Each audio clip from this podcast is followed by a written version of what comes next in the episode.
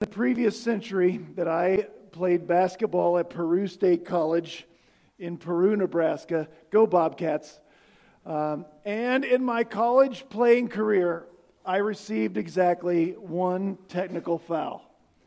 Now, if you don't know what a technical foul is, it is not one a player receives for illegal physical contact, like hitting someone on the arm.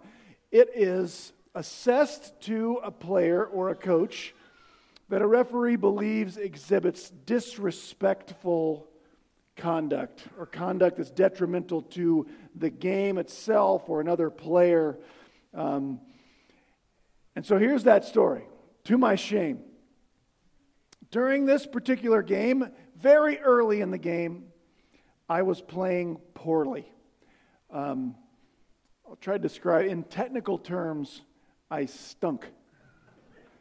Uh, I was growing more and more frustrated with the stinkiness with which I stunk when a referee called me for a traveling violation, and the only reason he called me for traveling is because I totally traveled. My coach at that point had had enough, and he yanked me, which is the term for it wasn't time for my normal, like playing rotation to be done. He had just had enough of watching me stink the joint up. So he pulled me out of the game. My teammate came in for me. I, I got over to the bench. Uh, I c- couldn't believe coach made it that long, uh, to be honest. And I, I made my way toward the end of the bench where the, the water cooler was. And on top of the water cooler, there were two of these exact sleeves of cups. Paper Gatorade cups. If you played basketball in the 90s, you have seen those. Uh, they were on top of, of the water cooler. It was so early in the game, no one had even gotten a drink yet. You can't tell this. They're covered in plastic. It was all tied up with the, with the little factory seal thing on the bottom.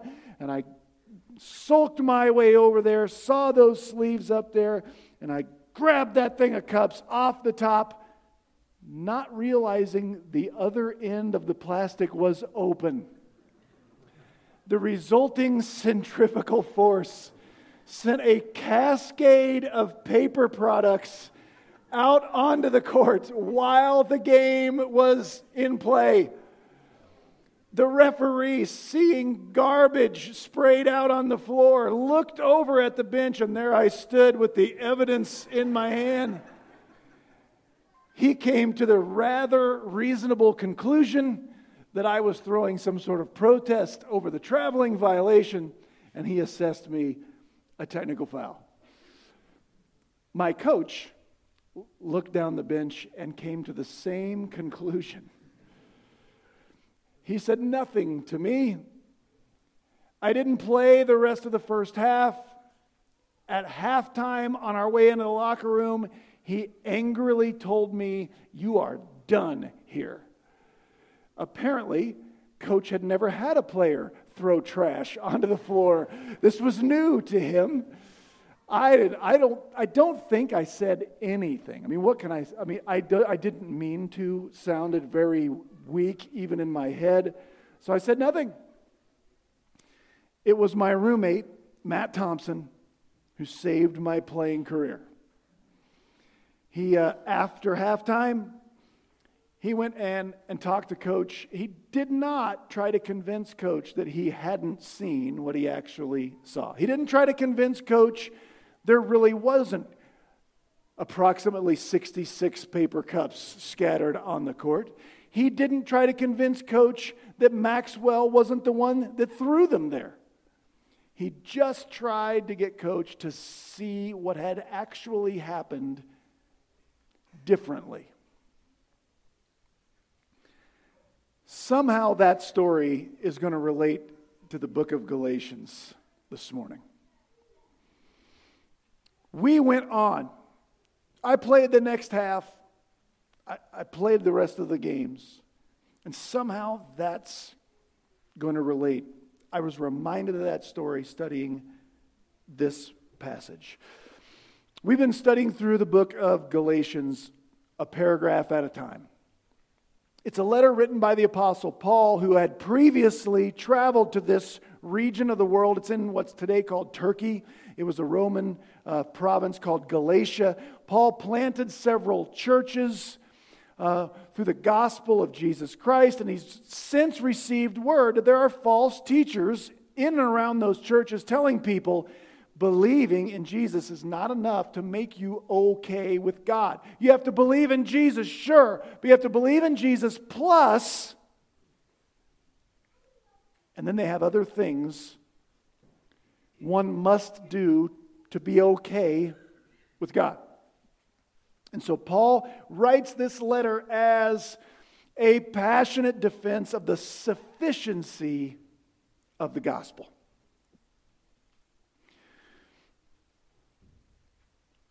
He defends this gospel against anyone who would try to add to it. Early on in the book, Paul said, I don't care if an angel of heaven tells you a different gospel, reject him. He, Paul said, I don't even care if I would tell you a different gospel, reject me. And then he proved he meant that by sharing a story we read last week where Paul opposed Peter, the apostle.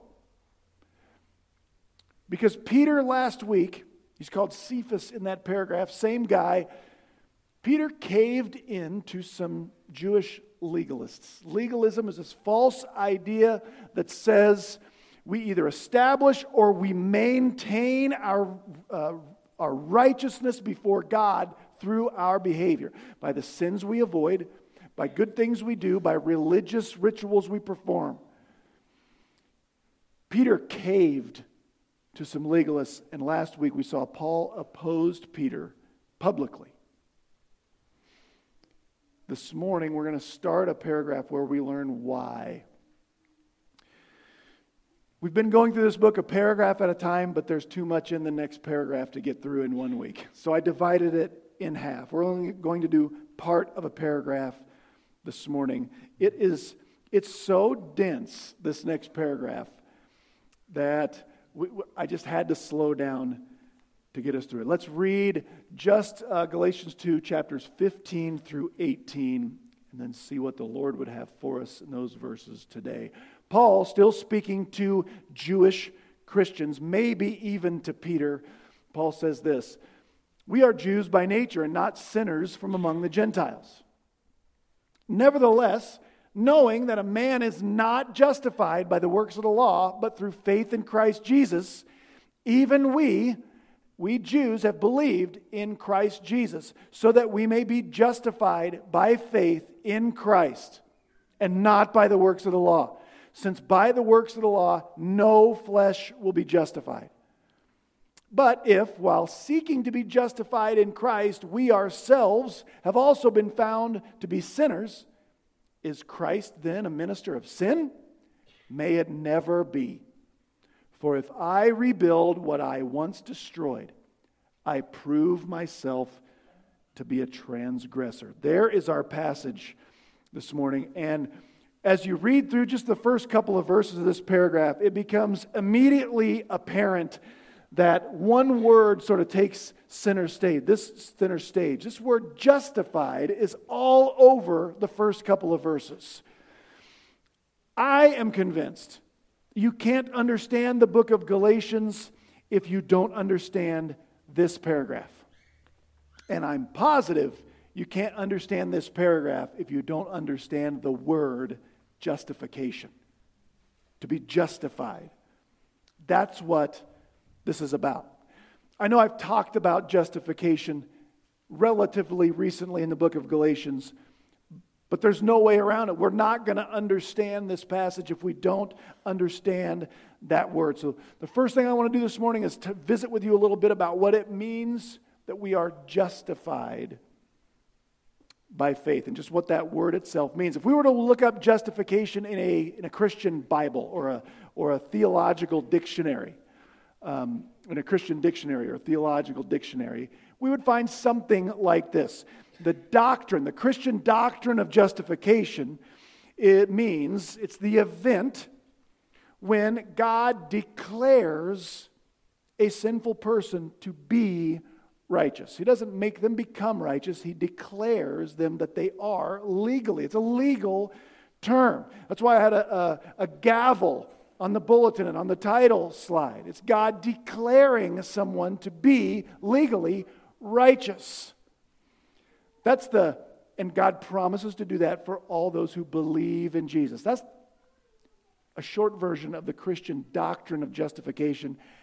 I've talked about that relatively recently. I want to come at it from a different angle this morning and just talk about the actual word, not from a sort of theological perspective, but just the word justified.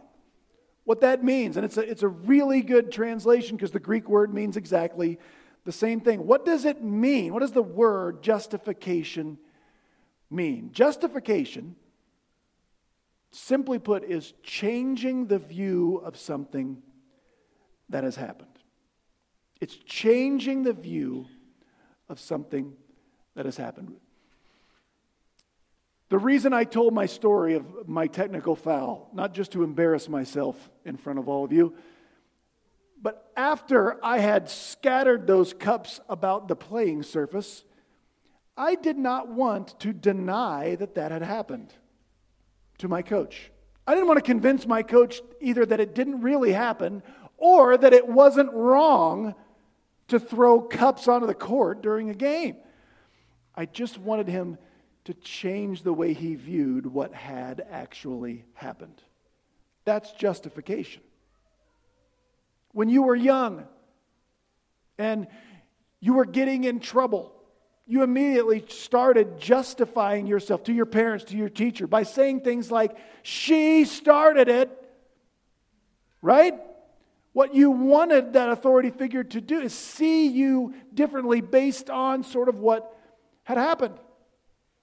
Justification is not denial, it's just trying to convince someone to change their view of what has actually happened. And I want you to know no matter who you are and what is going on in your life, you are looking for justification. Everyone, everyone who has ever lived is looking for, is desiring justification. And again, I don't mean necessarily from God. Because we all want to be known, to be understood, and to be accepted. We want somebody to know who we really are and say, You're okay. You're my kind of person. You want to be justified by your spouse, maybe, by your kids. Don't you want your kids to, to accept you, your older kids especially? You want to, there's a friend group, there's someone at work. We all want this. In my opinion, that's all this is. If you look around, you can see the search for justification. It's everywhere in my opinion, the entire trans movement that's working its way across the country and around the world is a search for justification. Some people saying, here's who I really am. But what do they want? They want someone else to affirm that, to say, you're okay how you are, and, and we accept you, and you should be celebrated. It's a search for justification. And everyone is after that, that thing. Now, most of us, if we're here, I will, I will assume you believe in God, that there is a God out there. Most of us believe someday we're going to stand before that God and hear a judgment. So most of us want to be justified, not just by uh, friend groups and spouses and somebody I hope to date or something like that. We want to be justified by God. We want God to look at us and say, You're okay. I accept you. And here's where biblical Christianity differs from every other school of religion, religious thought in the world. Because every other school of religious thought says to be justified by God, to have God look at you and say, You're okay, here's what you have to do. Here are the rules you must keep. Here are the things you must avoid. Here's the religious offerings you must bring or, or rituals you must do. My justification then will be based on my, my present moral condition, which is just the accumulation of my past actions. My present moral condition, my future moral improvement will determine whether or not I'm justified, and we just can't know where we're at. That's every religion everywhere in the world. Biblical Christianity is different. Because the gospel of Jesus Christ, this message that Paul traveled around sharing, that he was so adamant to defend, the gospel shifts the basis of our justification. It's not based on our present moral condition, it's not based on our future moral improvement. The basis of your justification, O Christian, is from one event in the past the cross of Jesus Christ. Christianity says God is not someday going to look at you and determine whether or not you have been good enough. God is going to look at you and, and see have you been justified by faith in the cross of Jesus Christ? Because there, at the cross, the Bible says what happened there is that all, if you're a believer in Jesus Christ, all of your sins went on him. The wrath of God, all of your sins deserved, was poured out on him. And they were completely, fully punished. And now, when you believe in that, God takes his righteousness and puts it on our account so that when God looks at us, he sees legally the righteousness of Jesus Christ and not your track record.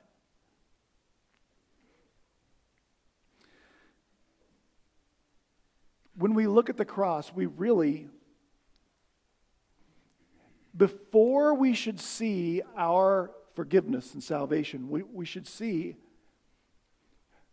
our punishment. We should see the wrath of God that should have been aimed at me, but it was aimed and poured out instead on him.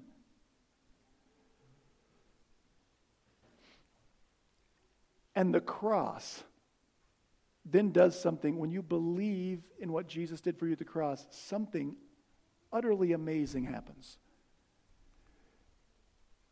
You get justified. because of the cross, God has changed his view of you. He doesn't get amnesia. He doesn't like not know what you've done. It's just his view of what really has happened is changed permanently. When you sin, newsflash, he knows. When you sinned last week, he knew. Try to wrap your mind around this. The sin you're going to sin six years from now, he already knows that one. But he has changed. The cross of Jesus Christ has changed God's view of you. It's the basis of you being okay with him. You're justified. He sees you differently. And understand, your justification by God is already done. It is an event that's already happened in the past if you are a believer in Jesus Christ. It is not pending, it's not loading. Right? It, it doesn't have the little swirly thing your computer gives you sometimes. It doesn't have the hourglass. You're not waiting to see. It's done. It's fully loaded and it cannot change. So, justification is not where it's, it's not a vitamin, it's not steroids for your behavior. Your justification is not where God gives you the ability to do what you couldn't do before you met Jesus, which is be behaviorally righteous. Because you can't. There's a view of that. I'm going to come to Jesus, He's going to clean me up, and then I'm not going to have these problems anymore. You may not have some of those problems anymore. You'll find more. Your justification is not God wiping you clean and then saying, We'll see. There's this false view of God's grace. God, please give me the grace to behave. Please give me the grace to be good to my wife. Please give me the grace to. I'm not crazy about that language. It's not unearned ability to do what I couldn't do before. It's an unearned declaration of righteousness in the high court of the universe that everyone who believes in Jesus receives. That may be new for you. You may be sort of hearing that for the first time or understanding it for the first time. It may not be how you were raised. But I want you to know this is not some newfangled idea I'm espousing up here. This was Paul's main idea justification by faith. He wrote about it all the time. And just to prove that to you, this is not some new uh, fangled approach or interpretation. I found, I, I read something called, or from something called the Heidelberg Catechism. I don't even know what this is, full disclosure. I just read one paragraph when I was studying for this sermon that is just a great explanation of justification, and it was written 500 years ago. In this catechism that came out of the Reformation in 1563, I think, it asks this question Why are you righteous before God? That's a good question. Because you ain't getting into heaven unless you're righteous before God. That's the entrance requirement. So, why are you righteous before God? And then here's the answer written 500 years ago. How are you righteous before God? Only by true faith in Jesus Christ.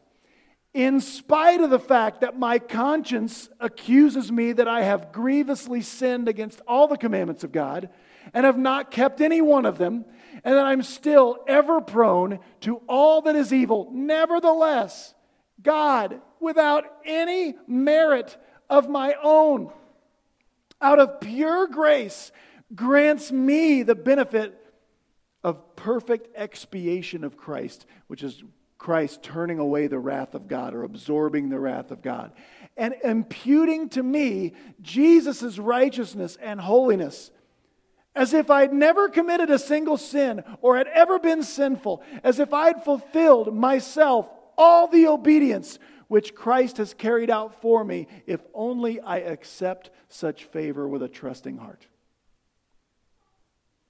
I could have just read that and skipped the embarrassing story about my technical foul and everything that has come before. That's justification. It, it comes by faith in Christ only. There's no other way. And it's been the message of the gospel for 2,000 years. Okay. If we understand justification, we're ready to dig in to this paragraph. I'll remind the first two verses, 15 and 16, read this way. Uh, Paul says, We who are Jews by birth and not sinful Gentiles know that a person is not justified by the works of the law, but by faith in Jesus Christ. So we too have put our faith in Christ Jesus that we may be justified by faith in Christ, not by the works of the law, because by the works of the law, no one ever, ever will be justified. Here's what Paul's saying there. Paul's addressing, there's some scholars who believe this is still part of his conversation with Peter from last week. I don't know. But Paul is definitely addressing Jewish people who understand the cross of Christ is important. Okay? The Jews always, or the Israelites, always thought of themselves as advantaged people religiously because they were. From the rest of the world in ancient times, God chose one people group to reveal himself to, and that was Israel. That gave Israel some advantages the rest of the world didn't have. They got the scriptures. the tabernacle and the temple, the law, the prophets. But Paul says the main advantage that we had, the law, God's rules, where God laid out what behavioral righteousness would look like, the main job, really the only job the law did for us, was to show us there's no way we can be justified by following the law. If, if you are hoping that you're going to stand before God someday and He's going to say, you know what, you are a pretty good person who tried, you were better than most. If that's your hope, I want you to know you are hopeless. You have no hope because the bar of righteousness is way higher. Right? Uh, James says, whoever keeps the whole law and stumbles at just one point is guilty of breaking all of it. You know why? Because it's a covenant, it's a package deal. You either keep it or you have broken it. Guess what? You fall into the latter category. So do I. Paul says what the law taught us is we couldn't be justified by the law. God is not going to change his view of you based on how much better you're going to be doing behaviorally three years from now. That's not going to change his view of you. Paul says we learned that as Jewish people. That's why we accepted Jesus Christ. Whether he's talking to Peter, his Jewish opponents, the false teachers in Galatia, these are people who believe that the cross of Christ is important. The law can't change God's view of anybody. They all agree on this point. So Paul's opponents say that's why we need Jesus. He sort of wipes the slate clean. That's the sacrifice we need. But now we're ready to, to move on to a point of contention. That's what the law taught Israel. We can't be justified through behavioral goodness. But then Paul says this, verse 17. But if, in seeking to be justified in Christ, we Jews find ourselves also among the sinners, doesn't that mean that Christ promotes sin? Absolutely not. If I rebuild what I once destroyed, then I really would be a lawbreaker or a transgressor. Transgressor. So Paul has taught consistently that justification happens through faith in Christ. It's an event in my past, right? My justification is already complete. I'm as righteous legally before God as I ever will be 10 million years from now. I won't be any more righteous in God's judgment than I am right now. That's what justification does. That always brings this argument. Paul was always fighting against this. Okay, Paul. If that's your message, that people get justified by God when they believe in Jesus Christ, then what happens if they find themselves to be sinner, to be a sinner? If you say their righteousness in God's judgment hasn't taken a hit. If you say their future sin cannot undo their justification, then what you're really saying, Paul, is that Christ is a sin promoter. That Jesus tells people, hey, just believe in me and just get out there and sin all the sins you want to sin. I no longer care about sin. In fact, I'm just, I'm okay with it. That's what you're teaching, Paul. And Paul says, absolutely not. That's never true.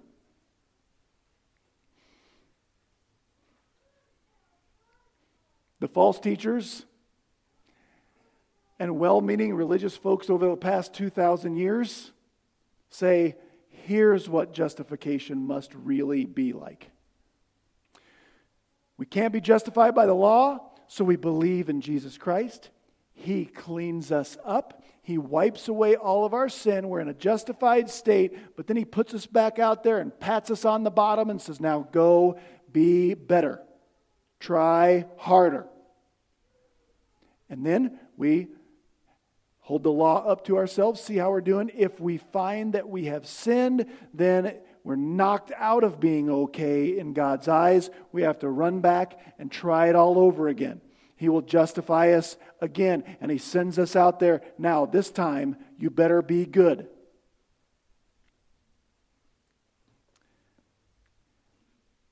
And we've got to keep the law in front of folks. Otherwise, we won't be able to control people's behavior, they'll just go crazy. Paul says that amounts to rebuilding what I once destroyed. We have to understand this to understand this paragraph. What is it that Paul destroyed that he doesn't want to rebuild? It's not the law. Paul did not destroy the law. In fact, we go elsewhere in Paul's reading and hear Paul read, Paul write, the law is perfect. The law is awesome. It's we that are the problem. The law is great. So, what did Paul does not want to rebuild that he wants to destroy? What Paul destroyed is the idea that he could obtain righteousness through his own behavior. You know, Paul learned something when he met Jesus the risen Jesus on that road to Damascus, he learned something about himself that was new. You know what it was? Paul did not learn that I'm a sinner and God hates my sin. Paul already knew that. Paul did not learn that I'm a sinner and God rejects sin. No, no. What Paul learned when he met Jesus is God also rejects my righteousness my measly, paltry level of righteousness does not hold a candle to the blindingly white, hot holiness of Jesus Christ and the Father. And so, what Paul destroyed was his self righteousness, which just means the idea that I could get to a point where I can claim to be righteousness by myself from what I do. Paul talks about this in, the, in, in the, his letter to the, to the Philippians. Paul says, The stuff I used to do that I thought was gain, my religious works, right? The, the, when I gave away money, when I avoided sin, all these things that I thought were gain to me, I'm almost there. God's going to think I'm righteous. I'm, I'm trying really hard. Paul said, I thought that stuff was getting me closer to God, but it actually was keeping me from God because I was deceiving myself into thinking I'm almost righteous. And then he met Jesus and was like, wow, I was not even close. Like, was so far away from close, I couldn't even see close from where I was at. So, Paul destroys the idea that we can be good enough behaviorally to change God's view of us. And so, Paul is saying, if I accept Christ as my Savior, accept that gift of Him forgiving my sin, wiping my slate clean, but then I go right back to living basically the same way I used to, trying to be good and following all the rules, the only thing I'm going to do is prove myself to be a lawbreaker over and over and over again. I couldn't do it before. I can't do it now. Because the law only has one job is to tell people they need a savior.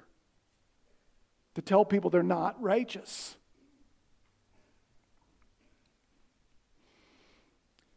Folks, my friends, Jesus did not save you by empowering you and enabling you to behave well enough that God will like you. Jesus justified you. Do you hear me? Some people, they come, they, oh, I'm so tired of the way I am this addiction. I'm so tired of this sin. I'm so tired whatever. And so I'm going to go, I'm going to meet Jesus, I'm going to get saved so that I won't do this anymore. Those people leave the church disillusioned in waves. Because Jesus didn't save you by empowering you to be what you can't be, which is behaviorally righteous. Now, I'm not saying there won't be growth. I'm not saying that He cannot help us get rid of sin. He absolutely can. And He will, and He does.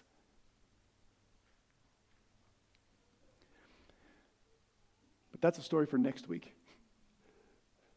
For this week, the reason He sees you as righteous is not dependent on how you are doing. What we want what we want is a righteousness of our own. We want to be justified based on who we are and how we are doing. You're not going to get there. You are justified based on who He was and what happened to Him and who God is. When you believe in Jesus Christ, the way God views you is so permanently altered, nothing can undo it. Nothing. That's justification by faith. And that is why, in the book of Ephesians that David mentioned a minute ago, Paul writes this that God saved us, He res- rescued us, He chose us, He adopted us to the praise of the glory of His grace, which He freely bestowed on us in Jesus. God justified you to make His grace look awesome. If we're not really, really careful, that's not what we want. If we're not really careful, what we want to be praised, spoken well of, is how much better I am than I used to be, how good I'm doing. God didn't save you so that people could look at you and say, man, he's awesome now, and he used to be kind of a jerk. Now, listen, that can happen, but that's not the reason he justified you. He justified you to the praise and glory of his marvelous grace.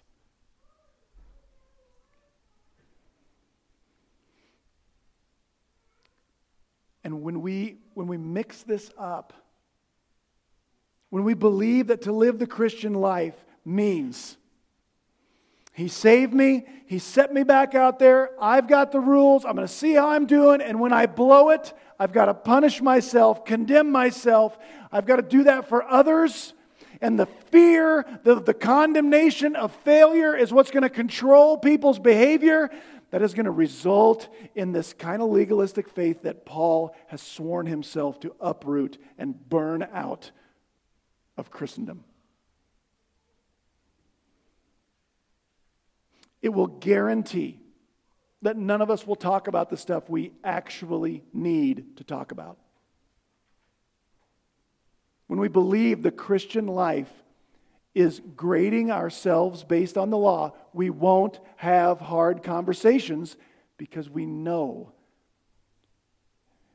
we will be condemned. I will condemn myself. That person will condemn me, which brings us back to last week's sermon. The only results are condemnation and hypocrisy. I can't talk about it so because I'll, I'll be condemned. So I better go with option B, hypocrisy, pretending I don't have this struggle I actually do.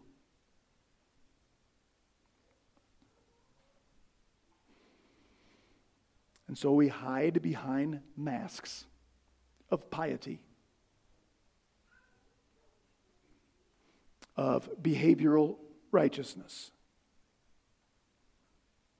to the praise and glory of my ability to be okay.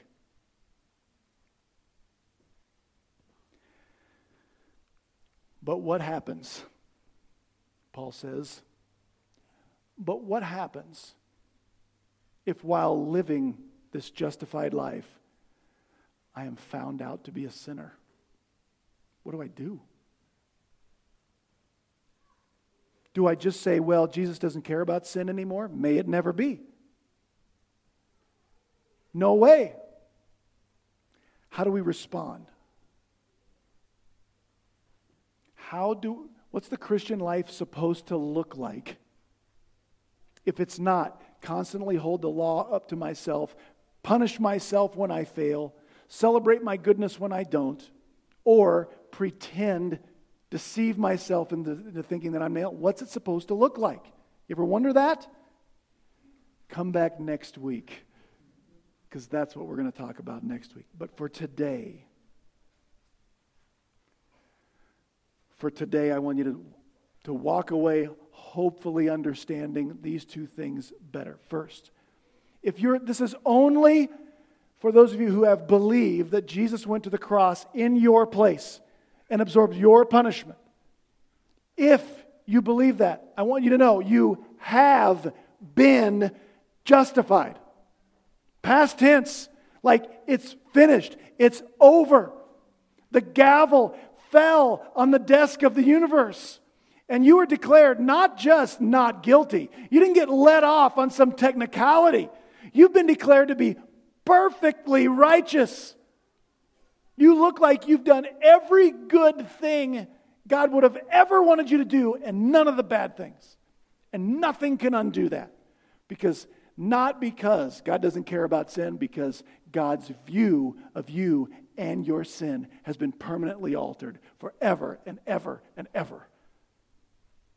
That would be a good time for an amen. Thank you. Now, second, that sets you free. Now, it doesn't set you free to sin and sin and sin without ever having any consequences. That's ridiculous. Because sin causes pain and death and hurt. There's just one consequence your sin can no longer have. Really, only one. You know what it is? Hell. That's not a consequence anymore. But there's plenty of others. But understanding your justification does set you free to stop hiding to stop condemning yourself where God no longer condemns you, to stop deceiving yourself into thinking you are what you're not.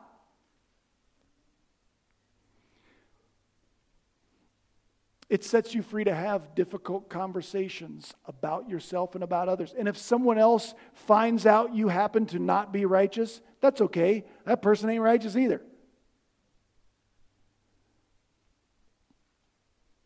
God is well aware of every deed you have ever done and will ever do. And if you're a believer in Jesus Christ, his view of you and those things has just been permanently altered. That's the power of the sacrifice of Jesus Christ on the cross. That's what it did. Now, again, so, what does it look like as we move forward? How do we think about this Christian life? Please come back. I only got halfway through this paragraph. I just thought this sermon would be awfully long if I tried to uh, fit that in here. So, come back next week. Tune in next week, and we'll talk about what the Christian life of a justified sinner looks like. Let's pray. Our Father, um, to say we are grateful for our justification doesn't quite uh, do justice to what we should be feeling. You really do make us look through the blood of Jesus Christ, uh, just as if we'd never sinned and done everything right. But Lord, we still struggle with wanting a, justifi- a righteousness of our own. We, we still struggle with wanting to be justified based on how well we're doing. And that sort of needs to be rooted out of us. It's damaging. So, God, will, will you help us